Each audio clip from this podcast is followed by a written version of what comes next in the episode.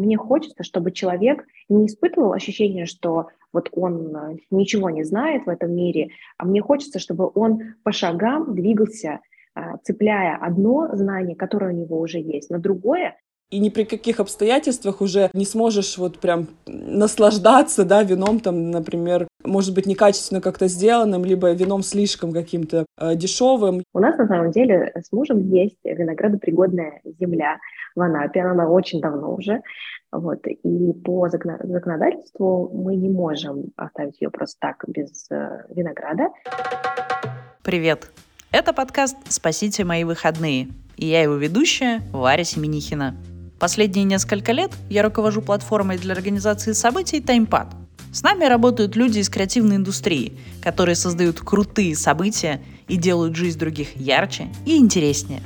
В этом подкасте мы поговорим о том, как монетизировать свой креативный контент и превратить страсть к любимому делу в успешный бизнес. Каждую неделю я буду рассказывать об одном трендовом увлечении и приглашать в гости людей, которые за ним стоят – Сперва хочу сделать оговорку, что этот выпуск только для совершеннолетних ушей. И напоминаю, что чрезмерное употребление алкоголя наносит вред вашему здоровью. Думаю, вы догадались по ремарке, что мы сегодня будем говорить о вине и винных дегустациях. Увлечение это совсем не новое, но мы постарались собрать в выпуске все разнообразие опытов с вином, которое сейчас можно найти. У каждого автора дегустации будет свой акцент – Кому-то важнее история, кому-то вкус, кто-то больше пытается обучить профессиональным основам. Я встретилась с Таней Кощеевой, основательницей курса о вине и гастрономии No Battle No Party, и поговорила о том, элитарный ли напиток вино.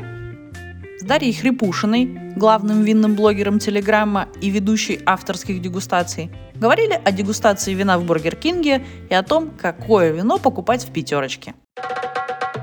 Не знаю, как вы, но я всегда думала, что первым спиртным напитком было вино. А тут недавно узнала, что пиво старше вина где-то на три с половиной тысячи лет. И, кстати, первыми пивоварами были женщины. Просто woman power. Именно они были озабочены вопросами ферментации и тепловой обработки продуктов, пока мужчины охотились на львов. Гедонизм вообще дело не новое. И вот буквально недавно в Грузии было найдено древнейшее вино, произведенное около 8-9 тысяч лет назад. Тогда на этой земле производили популярные сегодня оранжи, или как напиток называют в Грузии янтарное вино. Виноделие в России насчитывает сотни лет истории. Например, самая старая бутылка вина пушкинских времен до сих пор хранится в Крыму на заводе Массандра и датируется 1836 годом. В последние годы огромное количество отечественного вина появилось на арене и стало выигрывать в конкуренции с зарубежными бутылками. Вино, как и многие популярные вещи в нашем мире, прошло очень интересный путь. Греки во время путешествий разбавляли воду вином, чтобы не отравиться с непривычки. Стало быть, оно помогало им с обеззараживанием пищи. Были в истории вина и темные моменты. Многие, думаю, слышали, что именно вино распивали на церемониях жертвоприношения. Теперь же это почитаемый и благородный напиток, который считается чем-то аристократическим и буржуазным. Я знаю огромное количество людей, которые считают, что не разбираются в вине. Есть и другие, которые считают малую грамотность в винных вопросах бескультурием. Кто же прав? Я считаю, что тоже скорее не разбираюсь в вине. Поэтому для ответа на вопрос мне нужен был эксперт. Я поговорила с Таней Кощеевой, основательницей курса о вине и гастрономии No Battle No Party, о гастрономической этике, что такое архитектор гастрономического сознания и о опыте владения собственным виноградником. Когда смотришь на то, как ты занимаешься проектом, выглядит как будто ты вообще все делаешь сама, но при этом я знаю, что у тебя много ролей, и ты не только проектом занимаешься, у тебя еще и дети, и, и муж, и вообще и прекрасные друзья. Кто помогает тебе сделать так, чтобы проект случался, кто помогает тебе в его организации, наверное, кто стоит за кулисами и кто создает этот праздник для людей. Классный вопрос, потому что я на самом деле не пропагандирую эту историю. Вот все и делай сама. И все будет здорово, и все будет замечательно, и все это так легко, и можно и детьми жонглировать, и мужем. Муж всегда, кстати, очень, очень ругается, что им не жонглирует. Вот. Но а, у меня есть помощница Настя, которая отвечает за всю IT и техническую часть. Вот если надо всякие вот эти вот настроить какие-то там воронки продаж, что-то такое, и технические цепочки писем, это все сразу повергает меня в ступор. Вот без Насти я бы всего этого не смогла сделать. И плюс она отвечает э, за верстку, за какие-то вот такие вещи, которые меня гуманитария повергают в ужас. Вот. Э, еще у нас есть дизайнер Соня, которая еще и частично арт-директор, и, скорее всего, она возьмет на себя еще эту функцию в большем объеме, потому что на этот год, несмотря на все, мы планируем расширять империю No Battles, No Party. Вот, надеюсь, что будет э, много всего интересного. Ну в целом вот у меня, у меня такая маленькая команда, а все остальное, э, содержание, фотографии и всю визуальную историю э, я оставила себе. Мне это очень нравится, хотя, конечно, тоже в планах э, немножко больше делегировать, потому что, конечно, хочется каких-то более стратегических и более интересных задач, чем просто технически что-то верстать или монтировать и так далее. Как, наверное, случилось, что именно эти девчонки с тобой вместе работают? Почему они? Слушай, это смешно, это все из Забуйков. В начале Забуйков я, собственно, еще была в таком глубоком декрете, и только как-то робко думала о том, чтобы выйти э, обратно в профессионально, вернуться обратно в э, триумфально, я бы сказала, вернуться в профессиональную деятельность. Вот. Э, мне очень помогла Маша Тимошенко, которая сказала, просто предложила мне вести дегустации, э, просто предложила мне быть винным завхозом в Забайках, и это потянуло за собой огромное количество и каких-то классных знакомств, и вдохновений, и вообще всего, всего много всего. Вот, а, я начала прямо очень мелкими шагами двигаться. Сначала действительно это были просто дегустации, организации каких-то, помощь в организации э, ивентов для девочек – вот. И из Буйков же нашлись девчонки, которые помогли мне. Мне сначала помогала Саша Смолокурова, она ушла в свои проекты. А потом подтянулась Настя. Причем Настю я увидела тоже на каком-то из мастер-классов Зубойков. Мне кажется, это были... О, я вспомнила, это был мастер-класс по стрелкам. Она была беременна и было просто великолепно. Я посмотрела на нее и подумала, боже, какая великолепная женщина, я хочу с ней работать, подумала я.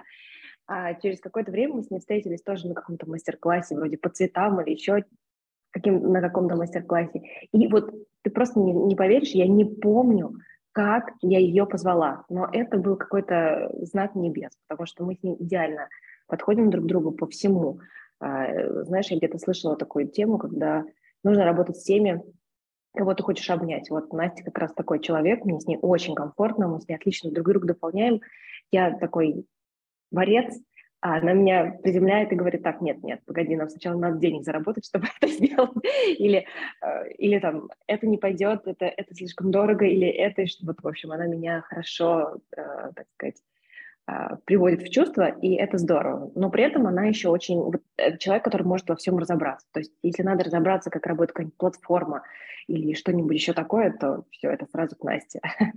А Соня, Соня наш, наш, э, наш классный дизайнер, Соня – это подруга, точнее, не так, нет, Соня – это дочка моей подруги из винного клуба. И я знаю ее еще, когда она училась в школе, приходила на дегустации, вот, и пробовала вино.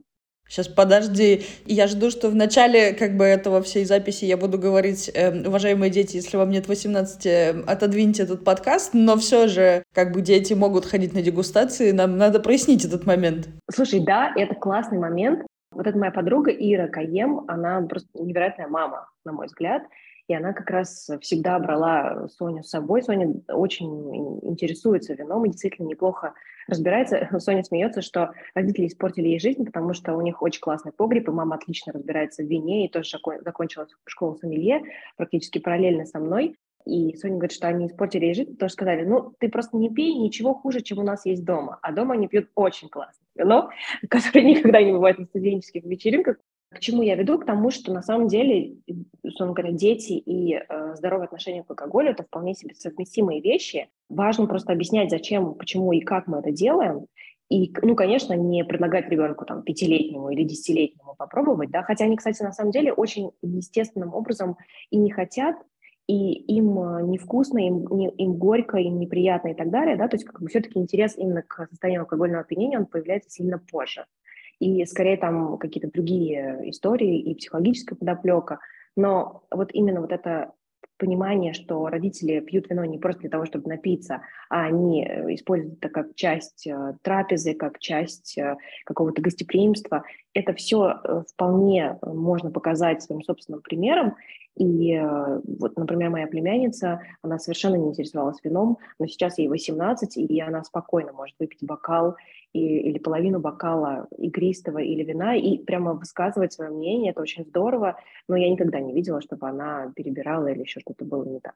Ну, мне кажется, это в целом про несколько другую культуру употребления вина, наверное. Ну, в целом культура в России и культура в других странах, я думаю, сильно отличается. Слушай, ты знаешь, мне кажется, это вообще культура в целом каждой конкретной семьи, да, потому что э, есть миф, что европейцы больше разбираются в вине, да, это не так это все-таки зависит от конкретной семьи, от конкретных людей. Если людям не интересно вино, я тут недавно встретилась с итальянцем, который сказал, что я вообще не пью ни вино, ни пиво, вообще ничего. Он точно был итальянец, подожди. Итальянец, он был прям такой аутентичный, но вот он мне сказал, что вот такая вот история с ним приключилась. Ничего он этого не любит. И мне кажется, что в каждой семье есть э, вот какая-то своя история про то, насколько много внимания люди уделяют еде, вину и так далее. Да? То есть если, возможно, в семье моего мужа вино практически э, не пили, но при этом была какая вот эта вот история с... Они были все преподаватели, и им дарили что-то на праздники, знаешь, как у нас это принято.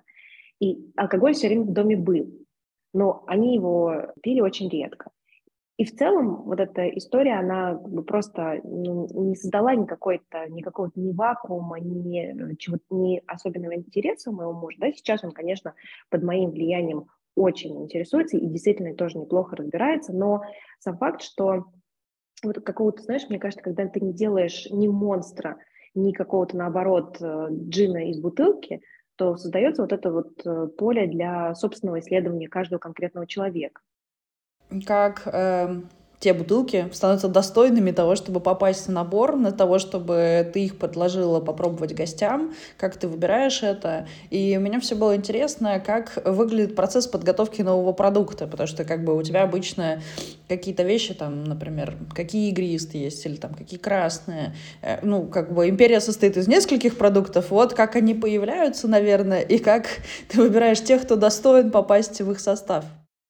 Слушай, прежде всего я ориентируюсь на свой собственный интерес, да, потому что это залог того, что я буду очень увлечена процессом и буду копать максимально глубоко, как только смогу, да, потому что если э, я пыталась сделать какие-то, условно, более коммерческие какие-то истории, но это не получается, потому что мне просто быстро очень становится скучно, а я, мне нужно, чтобы все горело прямо.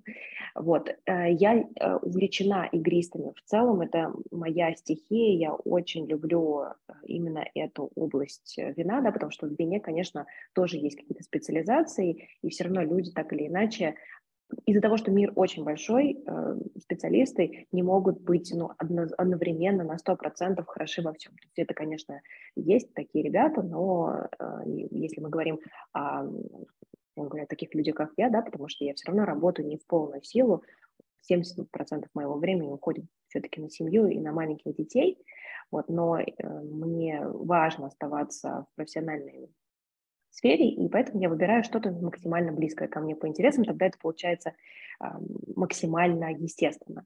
Так вот, игристое и шампанское, шампань как регион для меня сейчас максимально интересно, и поэтому я решила сделать микрокурс Плюс ко всему на это накладывается моя любовь к образованию и мое стремление заразить любовью к образованию многих людей. Это такая классная комбинация, когда ты понимаешь, что для того, чтобы получать удовольствие от чего-то, тебе нужно, нужно подключить еще немножко знаний, чтобы это удовольствие максимально углубить. А, поэтому, когда я выбираю, э, какой продукт сделать, то я прям опираюсь на то, что бы я хотела видеть сама. Да? Например, когда ты начинаешь, только, только заходишь э, в винный мир, или неважно куда, э, какой-то introduction продукт, который тебе хочется чтобы он был для того, чтобы ты сделал такой небольшой тест-драйв области. Я э, представляю себе э, вообще вот это э, винное здание, точнее, знание, точнее, здание винного знания, как вот целую такую большую, большую башню или небоскреб, и мне кажется, что я работаю на первом этаже в таком entry-level, да, когда ты приглашаешь людей в этот новый дивный мир и хочешь сделать его максимально комфортным, максимально безопасным и суперинтересным. А, мне нравится, что я могу объяснить большое количество сложных вещей какими-то простыми словами, э, используя какие-то интересные, веселые примеры, а, туда же наложив юмор, мой, мой какой-то жизненный опыт, э, историю из других смежных или не смежных областей. И все это создает вот такой вот продукт, где ты получаешь эм, удовольствие от атмосферы, от некой философии, первичной философии вина, или в данном случае, если, говорить, если мы говорим о курсе про игристы, это э, философию игристого. Вот у тебя в Инстаграме написано, как э, ты себя представляешь архитектором гастрономического сознания. Как появилась вообще эта фраза? Как такое самоопределение появилось? Я всегда говорю, что я... Знаешь, это смешно.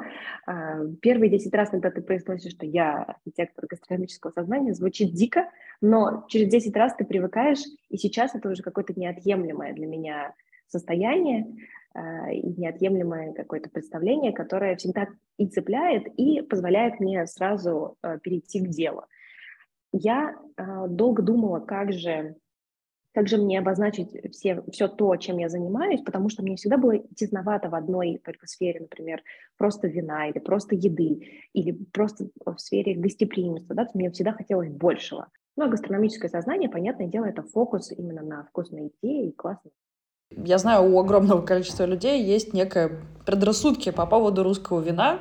Э, в целом, мне кажется, последнее время, ну, даже я не буду исключать, это было время, когда я сильно знакомилась с русским вином и поняла, что вообще-то есть и приличные винодельные даже в нашей стране, и это сильно расширило мои горизонты.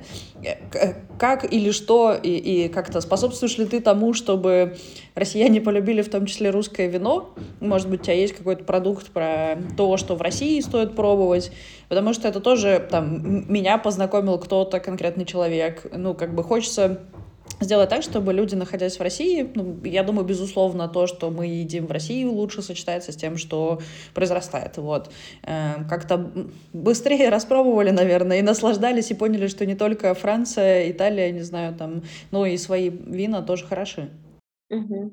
Слушай, ты знаешь, как э, я вообще называю себя самоназванным амбассадором российского вина и российского сыра, вот, потому что я очень поддерживаю ребят и понимаю, насколько тяжелый этот труд и в той, и в другой области, да, потому что, опять же, э, сложные и бюрократические препоны, и в целом отсутствие этой культуры. Да? Представь себе, как продвигаться на рынке, где все считают, что твоя, э, твое, твое твоя продукция изначально так себе, да, конечно, это очень тяжело, но огромное количество энтузиастов все равно это делает, и сейчас на самом деле целый бум на российские винодельни, э, я активно его поддерживаю, ну, можно сказать, я, я буду стараться поддерживать, сейчас мне это сложнее делать э, в силу того, что я нахожусь в Берлине, но э, за 10 лет, которые я пробую российское вино, прорыв колоссальный. То есть вот действительно, если то, что складывалось во Франции, в Италии, складывалось э, многими годами, веками, десятилетиями, да,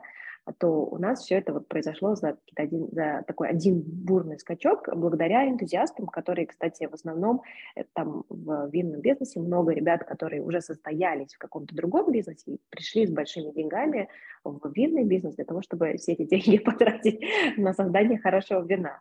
Но, тем не менее, много интересных э, марок э, и уже есть и в процессе создания.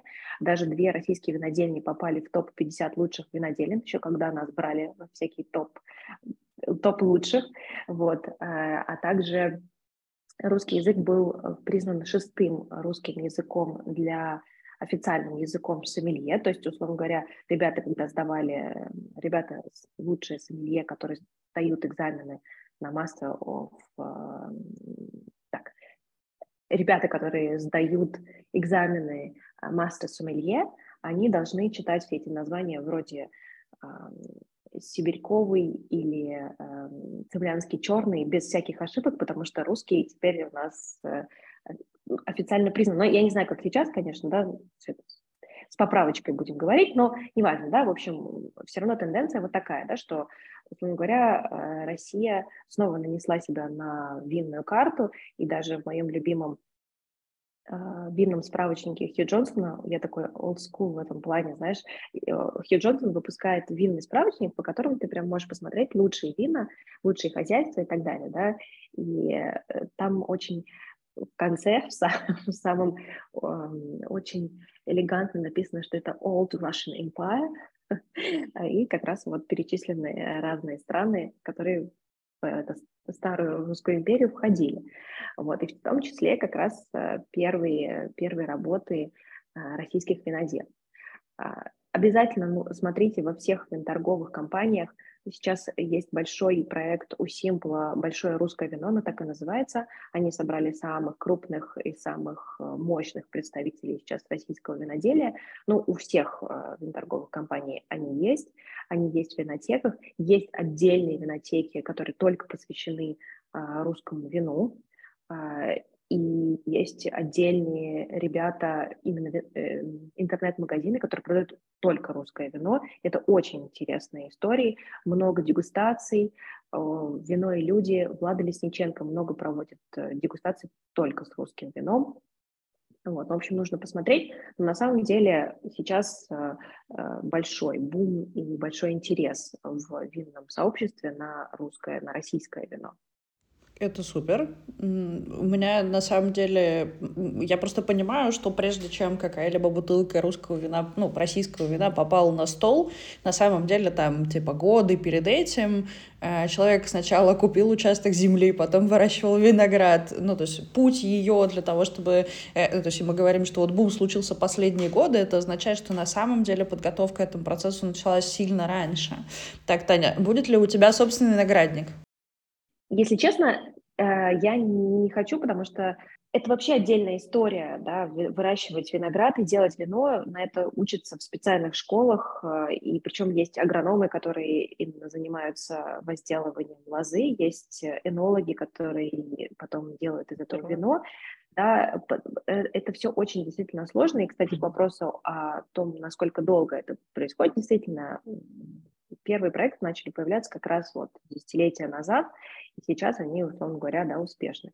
А, есть, а, как, до тех, перед тем, как ты посадишь лозу, сначала нужно действительно подготовить землю, это где-то полтора-два года, потом посадить саженцы. А, саженцы не дают э, виноград первые пять лет, но и даже после этих пяти лет э, вино получается достаточно простое. Да? Почему? Потому что лозы еще совсем молодые, у них не такой большой потенциал. И идея в том, что лоза – это такой небольшой, э, небольшой отросточек сверху и большая корневая система внизу. Вот эта корневая система, чем она больше, чем, тем старее, чем старее лоза, тем больше корневая система, и, соответственно, тем больше слоев захватывают э, корни и больше микроэлементов собирают так, так и таким образом становится более интересное виноград сам, и который дает интересное вино. Так вот, и возвращаясь к тому, будет ли у меня э, виноградник. У нас на самом деле с мужем есть виноградопригодная земля в Анапе, она очень давно уже. Вот, и по законодательству мы не можем оставить ее просто так без э, винограда. И как раз вот буквально недавно приехали французские саженцы, которые были заказаны еще до всего, и, слава богу, доехали. А, как раз вот полтора года земля была в процессе подготовки. И, наверное, мы их посадим а, а потом больше что будет, да. Это э, участки в Анапе, и климат там очень жаркий. И по совету нашего эксперта, инолога именно, а, мы придумали такой концепт, что, скорее всего, мы будем пробовать делать такое курортное розовое, потому что климат очень похож на, на Прованский, да. Представь себе Анапа, курортный город, до которого сейчас, конечно, не доехать, но неважно. В общем, смысл в том, что идея как бы вот как, как привязки и к, к самому климату, и к какой-то концепции местности и так далее, она все равно, то есть должна быть э, некоторым, а, все это должно быть связано. Вот, и э, проект такой супер-супер сырой еще. Возможно, мы просто оставим э, землю с виноградом и виноградник, это потом просто продадим. Либо мы можем продавать виноград. То есть на самом деле э, вариантов много, да, то есть как бы не всегда люди, которые владеют э, виноградопригодной землей или виноградником, делают собственное вино, потому что для того, чтобы делать свое собственное вино, нужна еще винодельня. Вот. А, можно просто продавать виноград, можно, можно действительно продать виноград. В общем, миллион всего. Ну, посмотрим. Ну, на самом деле, мне кажется, это релиз, который никто не загадывал, но такой типа, ну, вообще у меня есть виноградник уже, скоро будет вино. Ну, нет, нет, вино еще будет не скоро. Вино еще будет не скоро, саженцы вот только, только привезли. Ну, знаешь, что там, 10 лет пронесется быстро, и вот мы обнаружим да, вот, возможно, возможно, да, возможно. Я, если честно, пока себя не, уж точно не вижу в энологах, а, но мне нравится мне нравится то, чем, то, чем я занимаюсь, да, то есть мне нравится соединять знания с вот этой страстью к вину, и мне хочется ее передать людям. Возможно, конечно, в дальнейшем я буду заниматься чем-то другим, я ничего не исключаю, но, но я, я люблю свою работу, мне, мне кажется, что мне кажется, что как раз вот это создание, постепенное очень создание винной культуры, это тоже часть общей винной работы, да, то есть как бы ты, ты можешь делать вино, но при этом, если у тебя нет винной культуры в стране или в мире, или в том сообществе, в котором ты пытаешься его продать, тогда все-таки это немножко тщетно. Вот. Хорошо бы почву подготовить. И в прямом, и в переносном смысле.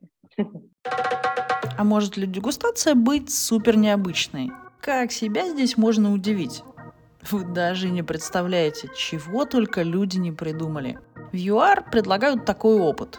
Утром заплыв на лодках в поисках акул, и с февраля по август можно погрузиться в воду в прочных металлических клетках. И только после вино. Ну или может захочется попробовать чего-то покрепче. Понаблюдать за зубастыми созданиями лучше в регионе Констанция, где на дегустации в винодельне предлагают обширнейшую коллекцию местных вин. Крупнейшая коллекция вин в Норвегии насчитывает около 20 тысяч бутылок и находится на острове Свальбард, Шпицберген, примерно в 1046 километрах южнее Северного полюса. Ресторан «Хусет» на русском «Дом» предлагает на выбор несколько двухчасовых дегустаций, включая дегустацию шампанских, рислингов, а также сочетание вина и шоколада. После дегустации веселье можно продолжить. Например, отправиться на поиски полярного медведя, известного здесь как король Арктики. Если продолжить тему необычных локаций, то вы можете для дегустации выбрать здание бывшего борделя. С середины 1850-х по начало 1900-х отель Мэйли Плейс был одним из самых популярных борделей в Новом Орлеане. Заведение располагалось в незабываемом районе красных фонарей, и проституция здесь имела абсолютно легальный статус вплоть до 1917 года. Сегодня это винный бар, и он рассчитан на 40 посадочных мест. Хочу еще раз обратить внимание, что чрезмерное потребление алкоголя вредит вашему здоровью. Всего должно быть в меру. Если не хочется ехать далеко и предложенные варианты кажутся слишком безумными, то вы можете прямо в Москве попасть на гастромафию. Это формат ужина с закрытыми глазами где вам нужно будет угадывать вкусы, ингредиенты и ароматы. Отсутствие привычных глаз обострит другие рецепторы и сделает вкусы и запахи ярче. Думаю, даже привычная еда после этого опыта заиграет новыми красками. Вино – страсть и увлечение многих, кто-то оказался знатоком, так как сам сделал выбор изучить и углубиться. И теперь эти люди стараются стряхнуть аристократическую пыль с этого напитка. Демократизация вина, распространение культуры что и как пить – этим и многим другим мы обязаны винным просветителям. Мы поговорили с Дарьей Хрипушиной, хозяйкой телеграм-канала «Доктор Вайн», о том, сколько может стоить вино и как рассказывать аудитории о напитке, чтобы было интересно. Стоит начать с того, что вообще, ну, наверное, ты дегустациями занималась не всю свою жизнь, как-то ты к этому пришла. Как вино случилось в твоей жизни и как оно захватило тебя и твой интерес? Вот все вот эти вопросы всегда люблю, э, как люди начинают сначала вот, э, думая, сейчас какая-то история будет невероятная, классная, о том, как я там увидела где-то там прекрасного сомелье в ресторане, да, а потом захотела стать тоже сомелье. Нет, э, история вообще на самом деле очень обычная и простая, потому что мне просто нужна была работа, и я училась в университете, и мне нужно было деньги зарабатывать. Я пошла на временную акцию, которую тогда устраивал Simple, это было в 2014 году. И я просто пошла работать консультантом по вину. И сначала вообще про вино ничего не знала, просто знала, вот есть красное, вот есть белое, вот есть каберне савиньон, есть рислинг. Пила я сама э, из разряда, что это молоко любимой женщины, лыхны, вот эти все наши любимые вина прекрасные, шампанская «Надежда» за 150 рублей. Э, и пришла в магазин работать, там познакомилась с прекрасными людьми, которые уже давно были э, в этой сфере, и мне сказали, ты хорошая девчонка, а что ты не хочешь еще поработать в компании в какой-нибудь винной? я взяла номер у человека, который, у которого был номер менеджера из компании Ford. Я просто позвонила им, сказала, алло, я ничего не знаю про вино, но хочу у вас работать. Они мне такие говорят, ну, у нас сейчас нет э, никаких свободных вакансий, вот, мы вам перезвоним, будем иметь в виду. Я вообще занималась э, полгода непонятно чем, потом мне просто через полгода позвонили и сказали, мы хотим вас э, пригласить на работу. И так я пошла, э, ничего не зная про вино, вот абсолютно ничего не зная про вино, пошла работать э, в компанию Ford и уже потихоньку, помаленьку начала сама разбираться во всем. То есть вот прям вот такой какой-то фееричной истории из разряда, что я там захотела и э, сразу просто начала учиться в какой-то винной школе, не было, нет, не будет. То есть история такая очень прозаичная, мне нужна была просто работа, и я выбрала ту работу, которая, э, как казалось мне на тот момент, очень интересна, потому что я из маленького города, в котором э, люди пьют либо пиво, либо какое-то такое очень дешевое дешевое вино, и для, и для меня вообще этот мир был чем-то нереально интересным, вот, и вот с, с этого момента и началась моя такая э, винная карьера, так скажем. Ну, смотри, все равно же люди остаются и занимаются тем, что их как-то трогает, и им как-то интересно. Мне кажется, что ну, в любом случае ты, как это, продолжаешь испытывать какой-то интерес, и что-то тебя захватывает в этой теме, почему ты все еще остаешься.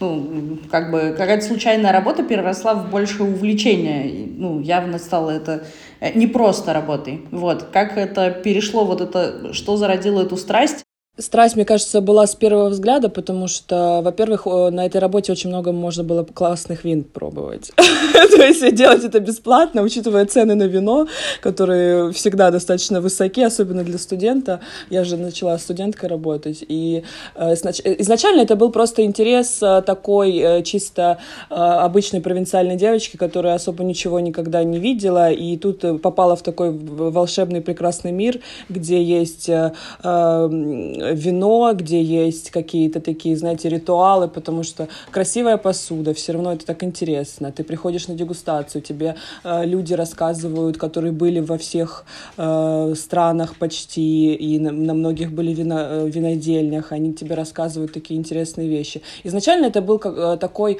очень э, яркий интерес именно как... Э, какой-то вот определенной форме жизни, да, какому-то определенному роду деятельности, потому что это что-то было вау-вау. Потом, естественно, вино захватило уже именно и мои рецепторы, э, так скажем, потому что как, э, когда ты только начинаешь, у тебя, естественно, рецепторы еще вообще ни к чему не подготовлены, и ты, для тебя все вино, оно как бы, как вы знаете, э, как единое целое. Ну вот есть красное, вот есть белое, вот есть там сухое, э, там какое-то еще, там сладкое, да, игристое, а потом потихоньку ты начинаешь разбираться, и у меня, конечно, уже нач... именно началась такая гонка э, за знаниями, потому что я почти сразу начала работать в продажах, а, извините, в продажах работать и не знать ничего про вино, это нужно как бы быть очень таким смелым человеком, потому что в продажах можно работать и не знать ничего, там, где когда ты работаешь там в какой-то прям совсем базовой сфере, где не нужно ничего особо знать. И про вино все-таки нужно знать, и тем более я работала в, сразу в хороших таких местах,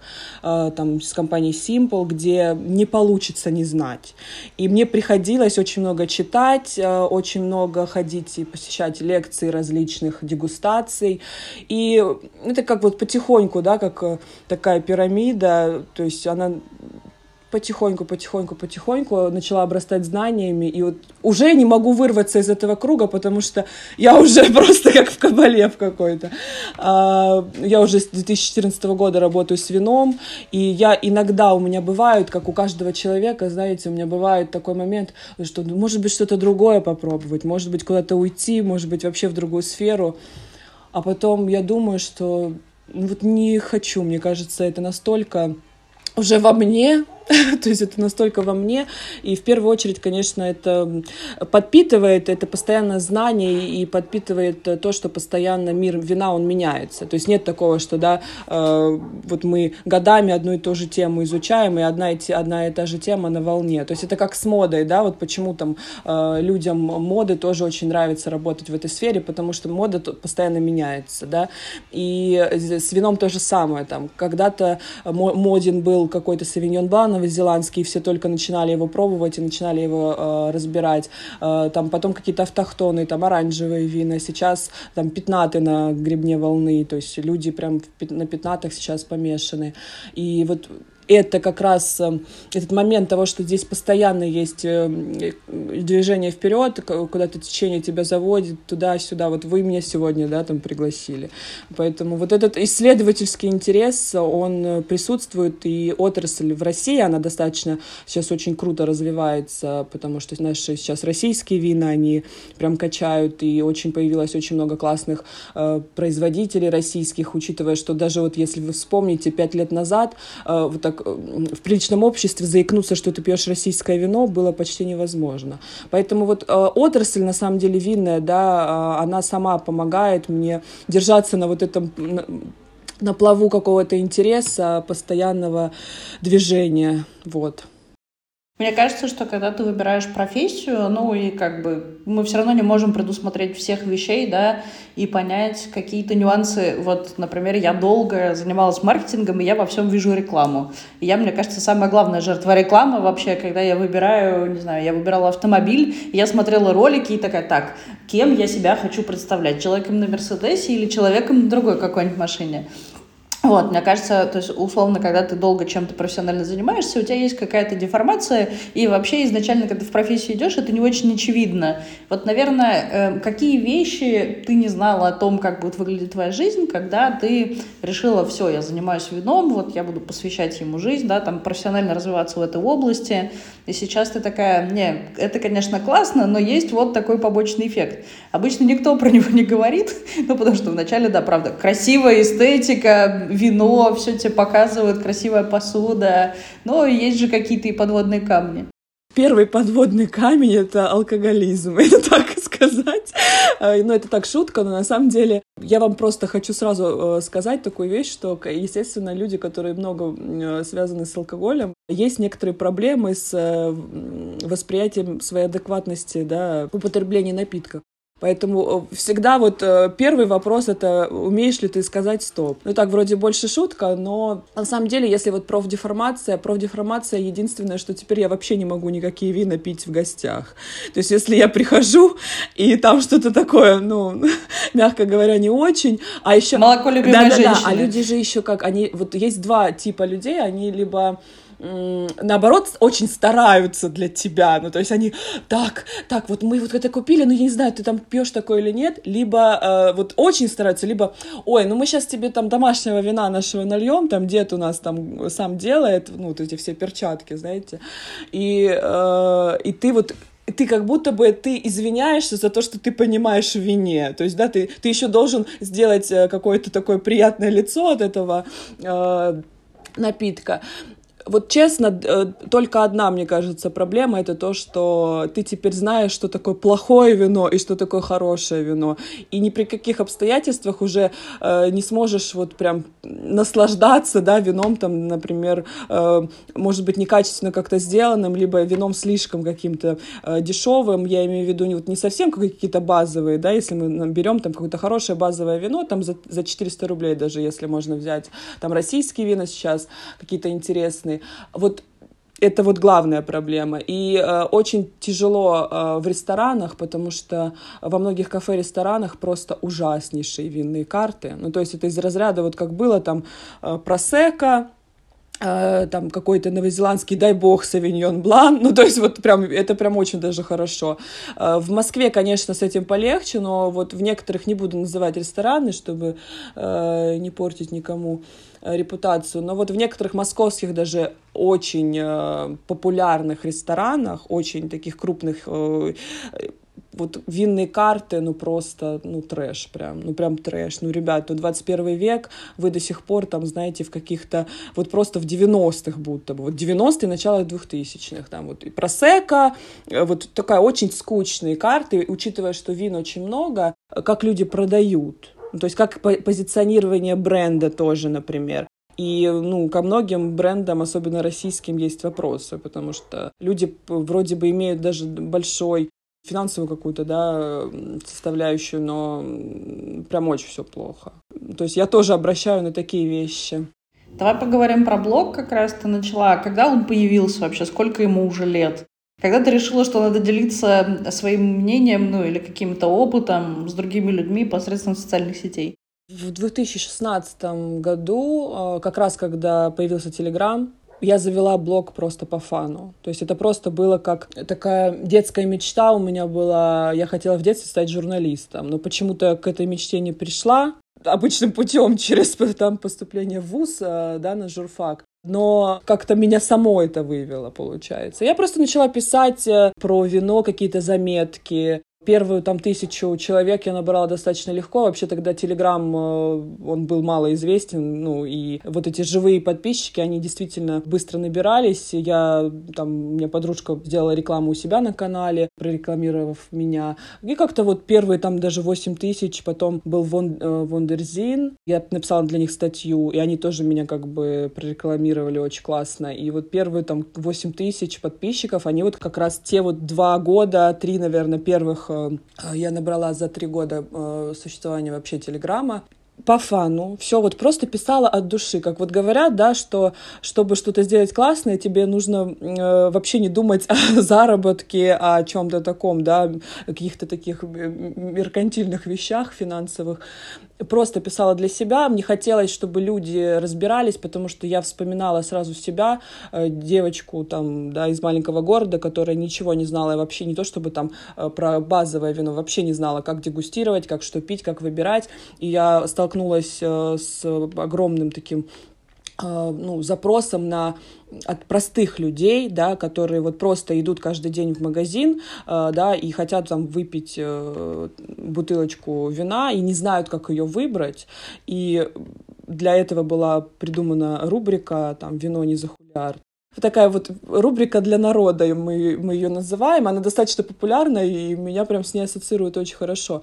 Э, изначально там вина там, до тысячи рублей, да, там были, и я писала конкретно, под, под, подо что можно употребить эту бутылку, где купить, какие скидки. Э, очень много статей писала о том, ну, прям такая база. Я изначально хотела Э, блог такой, знаете, не забубенный, чтобы это был для профессионалов блог, потому что я считаю, что у меня недостаточно даже, не то чтобы э, квалификация для этого, я просто знаю, что мне легче, наверное, писать для людей, чем для профессионалов, хотя меня читают очень много людей из отрасли винной, но мне всегда как-то хотелось развивать именно Э, быть таким винным учителем для народа, так, э, так скажем, чем для профессионалов, потому что профессионалы пишут на самом деле очень скучным языком, и любую книгу профессиональную по вину откроете, там можно уснуть на третьей странице, просто на, на предисловии, даже не дойти там до какой-то базы.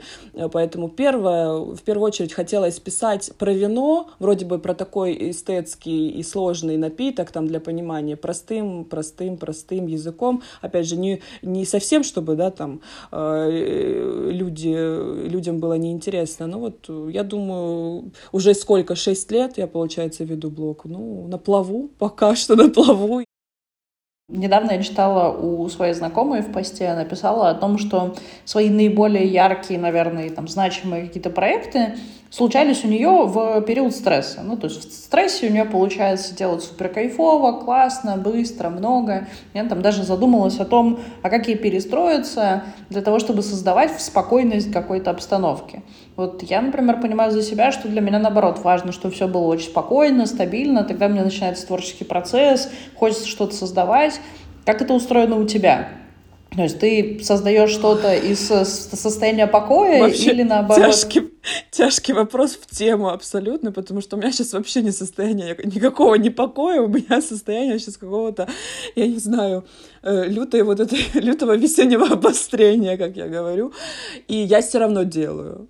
Вот у меня, как вот я опять же, я, я говорю про себя, я делаю в любом состоянии. Раньше, конечно, я себя эм, не заставляла, и у меня такие были даже моменты, что у меня, ну, то есть блок, не то чтобы он умирал, но вот когда у тебя нет внутри какой-то э, энергии, и ты же, я просто не люблю копипастить, да, какие-то посты, то есть я не люблю делать посты ради постов, э, чтобы там лишь бы вот блок существовал и жил, нет, я люблю, когда это вот из меня какая-то, да, история, там, где-то я что-то увидела, услышала, или какая-то тема меня видная заинтересовала, или что-то какие-то там, сейчас очень много там в блоге даже каких-то винных разных мемов, и просто я человек, который достаточно э, такой, прям любит посмеяться. Вот, э, но были моменты, когда ну просто вот ничего не идет, и ничего ты выжить не можешь но э, все равно немножко себя заставляю, конечно. И даже сейчас такой период, ну и уже немножко зима поднадоела, хочется вот просто там лечь на, на кровати, лежать, ничего не делать, учитывая, что как бы я могу себе это позволить, работая сама на себя. Но вот сегодня вечером у меня дегустация, который я веду, да, я такая прям э, просто just do it. Э, сегодня мы с вами вот разговариваем тоже, и, то есть у меня уже день такой э, достаточно активный, уже с, с утра, поэтому, блин, честно заставляю, ну вот прям заставляю себя, ну очень тяжело иногда бывает, и э, только вот э, просто терпение и труд, все перетрут, вот эти все, у, у самурая нет цели, только путь, и там не, моя, я люблю люблю эту поговорку, у меня бабушка говорила, не потопаешь, не полопаешь. Поэтому вот нужно, э, нужно себя заставлять. И еще одно люблю, это прям моя любимая, что между э, задним местом и диваном рубль не пролетит. Поэтому вот только, честно, деньги меня заставляют и активная деятельность. Ну, то есть просто, чтобы не залеживаться, заставляю, честно заставляю себя, потому что заставлять себя иногда надо что очень легко. Даша, вопрос назад. Я люблю себя, я позволяю себе делать, я заставляю себя. Нет, ну, а, это такой вот совсем, совсем, знаешь, когда, там, когда я понимаю, что я вообще не хочу делать, вот вообще не хочу делать, но вот когда ты понимаешь, что если ты э, вот там, ну, три дня ты полежал, да, ну, там, э, там недельку ты там, э, там съездил, вот я недавно ездила, да, там, и то я вот езжу куда-то в, в какие-то поездки, я все равно там, ага, вот здесь пописала что-то, здесь там э, что-то поделала, ага, здесь там какую-то мне акцию прислали, я там что-то выбрала, э, сделала. То есть, вот знаешь, какие-то маленькие вещи, маленькие совсем, просто из, э, жизнь, она вообще из мелочей состоит. Не нужно, я про то, что не нужно себя наваливать сразу, то есть вот нужно по чуть-чуть, вот как со спортом, да, ты же не пойдешь сразу, там не будешь будешь тягать 100 килограмм веса, ты потихоньку, ты, если у тебя есть какая-то цель, ты вот к ней сначала так, так, так. И вот на самом деле я когда вот для себя поняла, выстроила вот эту модель, что не надо сразу валом на себя все, э, вот это, чтобы это все на тебя давило, по чуть-чуть там написала чуть-чуть, здесь написала, там, вся, все. И оно как-то само потом распределяется, вот эта энергия. Но честно, вообще, конечно, тяжело мне, потому что очень тоже люблю откладывать все на потом, как мы вот все любим, все вот эти дедлайны, чтобы все горело, чтобы все там, чтобы уже все было просто на нервах. Ну, я обычный человек, как и все. Поэтому не, не скажу, что я идеальная, я вообще не идеальная. Надеюсь, благодаря нашему разговору у вас уже появились планы на эти выходные. Возможно, это будет ужин в кругу друзей или близких, дома или в ресторане. Если же вы решите разделить гастрономический опыт или поделиться кулинарными секретами, вы всегда можете организовать событие и сделать это на таймпаде. Ссылку на регистрацию на платформе вы можете найти в описании выпуска. Заходите также к нам в Телеграм на английском timepad.ru. Там мы даем полезные советы о том, как проводить собственные события. Подписывайтесь на наш подкаст, ставьте звездочки и сердечки. До встречи на следующей неделе. thank you